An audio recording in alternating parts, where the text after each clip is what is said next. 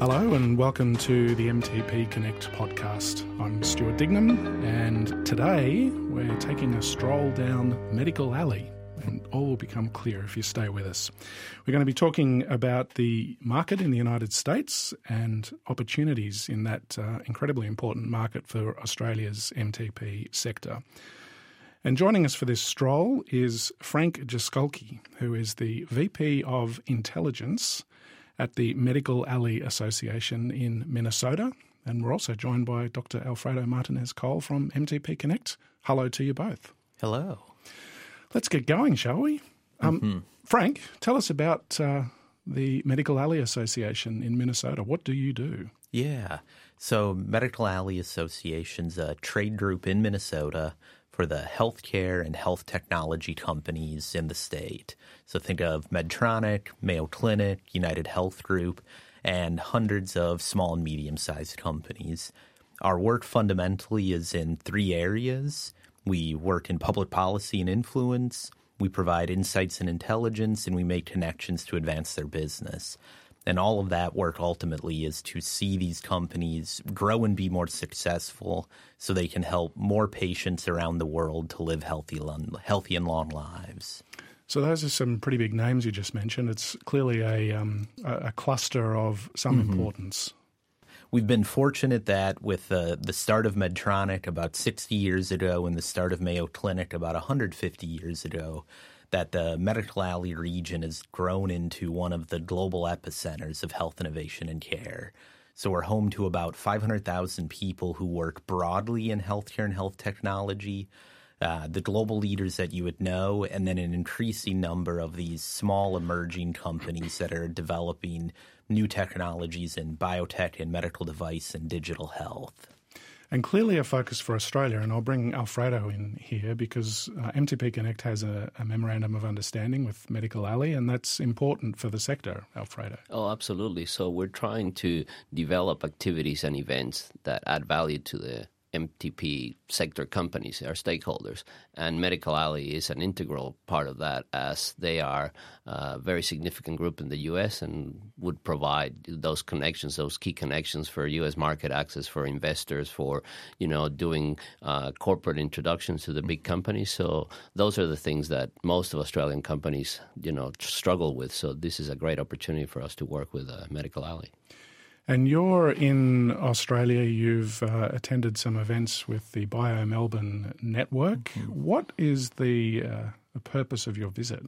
So this is the fifth year that we've been working um, in in, in Australia, particularly with Bio Melbourne Network, and the focus has been uh, helping Australian health technology companies that are looking at entering the U.S. market to find potential partners, to find advice, to get insights so they can better tune their business to be successful. And we had an event just the other day where we were talking about reimbursement and this incredibly critical issue in the US market that because we operate in a for profit in a private healthcare system without the much of the public or socialized option like most of the rest of the world has is an area that a, a lot of companies in Australia overlook or don't quite understand because it, it's so fundamentally different. So we've been focused on how do we help the companies understand that difference and better address the market to bring their life-saving innovations to help patients in the United States. What's the top 3 tips that you would give you know the the first thing I always say is validate that there is actually a market in the US. The fact that you might have a market in Australia or even the rest of the world is not does not mean that you have a market in the United States. Um, there's very different payment models, very different conditions, a very different way of buying products. So before you go too far down the line, validate there's a market. Second thing, if you validated that there is a market, fundamentally understand the reimbursement pathway. I think a lot of companies get hung up on the idea of dealing with the FDA, and the FDA has its own challenges, but FDA simply gives you the ability to sell a product. It does not mean anyone will buy your product. And a fundamental driver of that is the reimbursement pathway. which is different if your product is going into the aged care market or into the private commercial market, if it's going into the self insured market. Um, understanding that is the difference between a company having success and falling flat. And then I think the third thing is is don't forget how expensive it is to fully address the market. A lot of times companies are thinking about I want to launch in the US. No one launches in the US. You launch in some part of the US. Think about limited market release targeting certain specific geographies where you know, there's high prevalence and incidence or there's critical physicians and hospitals that you can go into and kind of land and expand. You may start in Chicago, say there were a good market there, build up a business in that area, and then expand into another market and another market and another market. And that's the strategy even U.S. companies take. It's estimated that to launch a medical device fully across the U.S. costs about $100 million just to start. And then there's the ongoing costs. So, you know, I'd say it's validate that there is a market, determine if you have a reimbursement pathway, and then pick where you're going to launch within the U.S., not launching in the entirety of the U.S. Alfredo, you've had experience living and working and educating in the United States. How does how does that advice accord with your experiences with stakeholders in Australia? Oh, I think it's spot on. I mean, one of the biggest issues, uh, as uh, Frank mentioned, is the distinction between getting FDA approval to sell a device and getting reimbursement in order to be able to make money out of the device that you're putting into market. Um, people tend to focus on FDA approval and sort of leave reimbursement for a later date. And you can't do that. You got to start very, very early on to looking at your reimbursement strategy. And depending on which region in the U.S. you're planning to sell, you got to have that clear because reimbursement for a particular device in the Boston, New York area would be completely different than in the California system. So you got to know where you're going. And, and I want to emphasize one thing he just said about starting early. It it is too late to start if you've already fully designed your product, you're in manufacturing, and you have product approval for it, figuring out that reimbursement path should be something you do extremely early on in the development because you may need to adjust the product.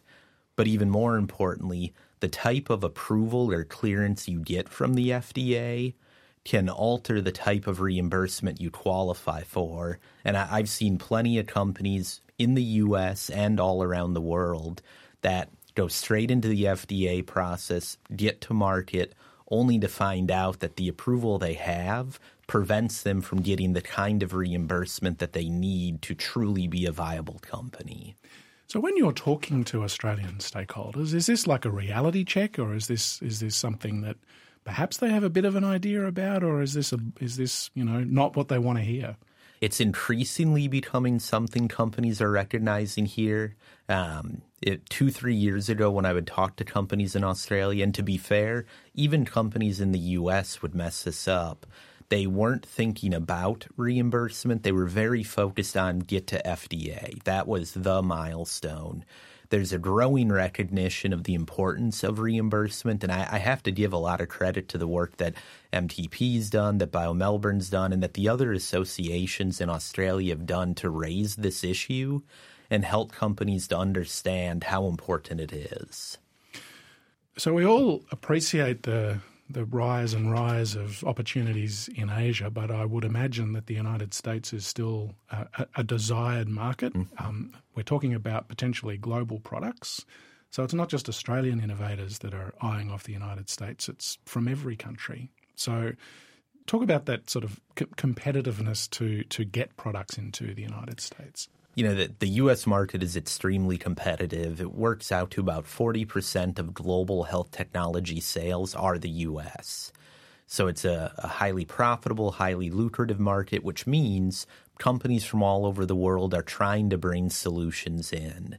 It also means if you're developing a solution, that you likely have a dozen competitors, even if you don't know they exist. Um, and that can be a big challenge when coming in you know, figuring out how do you differentiate yourself in that market if a hospital has 10 options for fundamentally the same therapy or the same diagnostic, why are they going to pick yours over the other nine? And I think not enough companies around the world take the time to really do that competitive analysis and figure out how do they stand out in that crowd of other companies to get their product bought over someone else's? Mm. Well, we're very pleased you've come to Australia, Frank, and pleased that you've partnered with us at MTP Connect. Don't go to Germany, don't go to Canada, just, just stay coming to Australia. The Medtech conference, which is one of the um, uh, signature conferences that, that's held in the year. It's in the United States. Is this is Alfredo? Is this an opportunity for Australian um, MTP players to get a better appreciation of some of these issues that Frank's talking about? Absolutely, and um, some of the um, stakeholders in Australia would be familiar with the Bio International Conference. So that's the largest um, medical sort of pharmaceutical partnering conference in the world. Um, the MedTech conference is a conference that is run by the AdvaMed um, Industry Association, and it is the largest medical device conference in the world for partnering, right? It's not the same size of uh, bio, but it's significant because all the key executives of the large medtech companies stay there for the whole of the conference. And having partners such as Medical Alley is absolutely vital for those connections, those introductions. It's very difficult for a small uh, Australian company to fly halfway around the world and try to talk in front of Medtronic or Johnson and Johnson. Uh, through our partnerships with Medical Alley, that can be facilitated, and that's one of the greatest benefits of being part of the delegations that we normally plan for the MedTech conference. Which is coming up, of course, and, and we'll have lots more to say about that on our website and through our usual channels, so stay tuned. What should a company contemplate doing if they go to the MedTech conference? You know, they land they land in um, is it is it Philadelphia or is it Boston yeah. this year? Boston this year. If they land in Boston, what should they do? Well, so Frank, why don't you go first? I think the the first thing to do is ahead of the conference, use the partnering system. It's simple and easy to use. You can look up who's attending, reach out to them, and arrange meetings. I've been doing this for a couple of years, and it's a fantastic reception. As Alfredo said, the key executives from the major medtech companies around the world are there, and they're there looking for opportunity. They're looking for deals. So reach out to them, give them your information, give them your pitch, and try to arrange meetings. When you get there, uh, take the time to go to some of the sessions, do the networking.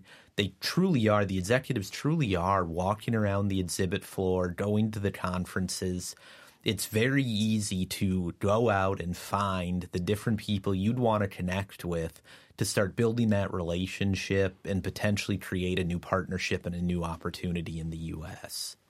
So I guess the other point to make is you need to do a bit of homework before you get there, right? And that homework is is not just requesting to meet with the vice president of uh, global business development from J and J. You need to understand exactly what J and J is looking for and how your product or service fits into that criteria and the value proposition. So we go back to something that Frank mentioned before.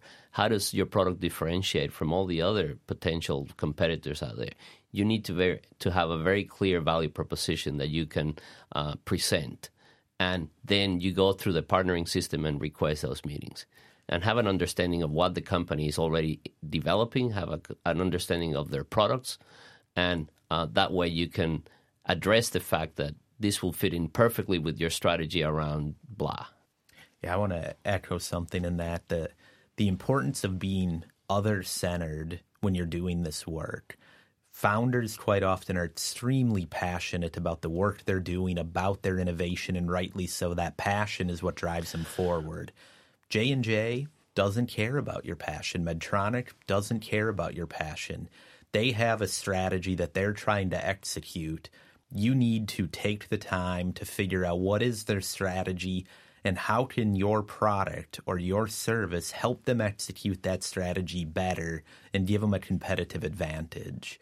I see far too often from companies in the US, companies around the world who they assume because they have a device that's treating a heart condition that Medtronic or J&J or Boston Scientific will be interested in it. But if it doesn't fit in Medtronic's strategy to go to market, they're not going to rewrite their strategy to accommodate your product. So, mm. doing that homework to understand what is it that they're trying to accomplish and then figuring out how you fit in that will dramatically increase your chances of being successful in getting the meetings, talking about the partnerships, and ultimately forming some sort of partnership. Well, let's go one step further. Let's assume you've done your homework and you've actually made a connection um, at, at, at, the conference. T- tell us about forming partnerships and what are the what are the pitfalls, the potential pitfalls in forming a partnership or a corporate partnership to to go even further? Yeah, I think one of the pitfalls is not starting early enough and building the relationship.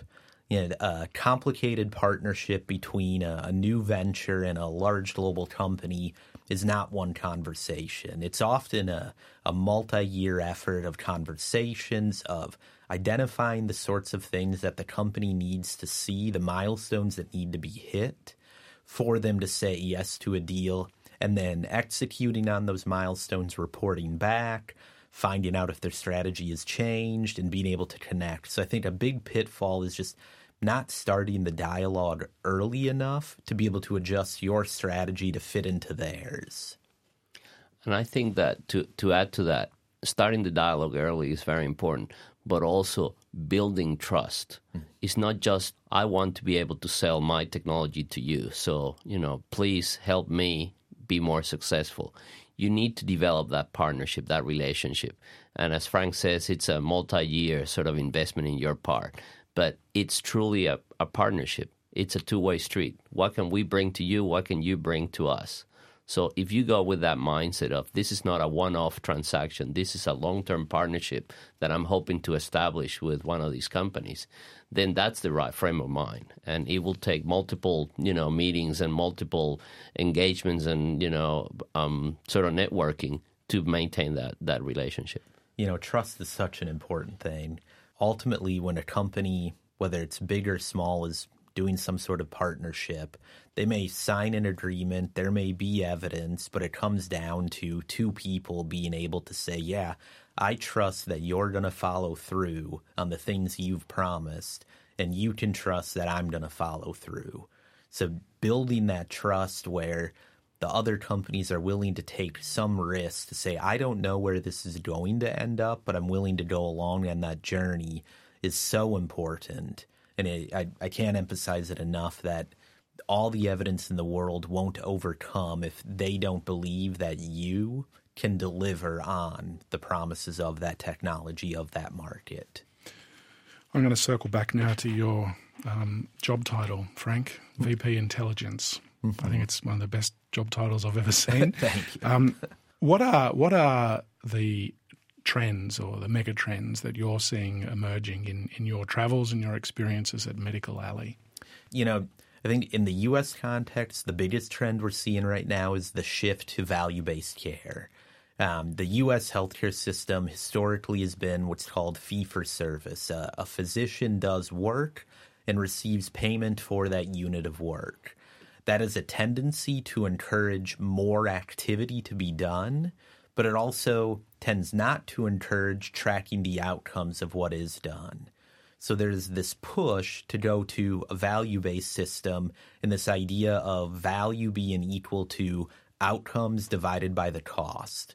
So if you can increase the outcome, you have a potential for success. If you can lower the cost, you have potential for success. If you can do both, you have a potential blockbuster. And that's being driven by a, a mega trend all over the world, but acute in the United States, which is just healthcare is increasingly expensive. It's the difference between being able to pay bills and not pay bills increasingly. So if if a company is bringing something to the market and they can't demonstrate that it will dramatically increase outcomes and or dramatically lower cost, it struggles to find success. And Alfredo, do you think that Australian MTP players are, are recognizing and adapting to this mega trend, which is obviously happening here as well. Yeah, absolutely. There's a big shift towards uh, precision medicine is one one key example. So we're moving away from volume to value. So it's definitely something that's in the cards, and it's something that, from the regulatory point of view, presents massive challenges as well, because the system had not been designed for you know personalized, you know individualized kind of therapies and medicines and devices. So yeah, it's a big issue. And would that be the same in the US as well, Frank? Yeah, it's increasingly a challenge, and you know I'd, I'd highlight the work uh, the US FDA is doing in the digital health area, where you might have AI based software that what it does for me versus what it does for Alfredo could be very different. And regulatory schemas around the world aren't built to accommodate that. They want to design a thing one way, freeze it, and then deploy it across the population. So FDA is increasingly doing work where instead of validating the specific product output, they're validating the process to get to that output and saying if if you do the inputs correctly, that will be an acceptable form of output that results from it. But it's it's new a lot of companies haven't dealt with it yet. We're all still trying to figure out how do we get to this place. I think we agree it's the right place to get to, but we don't know how to get there yet. And talk more about digital health. Where where are we at with digital health? Yeah. A digital health, I think, is the thing that all of a sudden every company is a digital health company. You know, throw some software, some blockchain, some crypto on it, and you have a giant valuation the the question I always have, and that increasingly our member companies have, is what does it actually do? What is the benefit to the hospital, the insurance company, the patient that we really care about that comes as a result? Companies that are able to show that benefit are having great success. On the other side, because it's so easy to start and get going, software can be so cheap to develop that there's just a lot of noise in the system. So we're we're hearing from our companies that they want to see digital health, they want to see software that enables remote monitoring and virtual medicine and personalized experiences, but they also want proof. They they want level 1 evidence, they want clinical trials. They want to know that if they do this, it's not just hype, it has an actual output that matters to the stakeholders in healthcare. So presumably, if we m- move down that uh, track that you've just outlined, it's going to be massive if it's not already. Yeah, the the opportunity in digital health truly is gigantic. Um, I think on one level, it's taking waste out. You know, there's a lot of value that can be created not by actually improving the treatment for a patient, but by making the process quicker, cheaper, more repeatable you know, the, these efficiency gains in healthcare, the potential is tremendous. Second big area, there's a lot of opportunity for remote monitoring. Um, in the US and in Australia, we have large physical areas that are rural where you don't have as many hospitals, as many doctors. So, how do you provide care?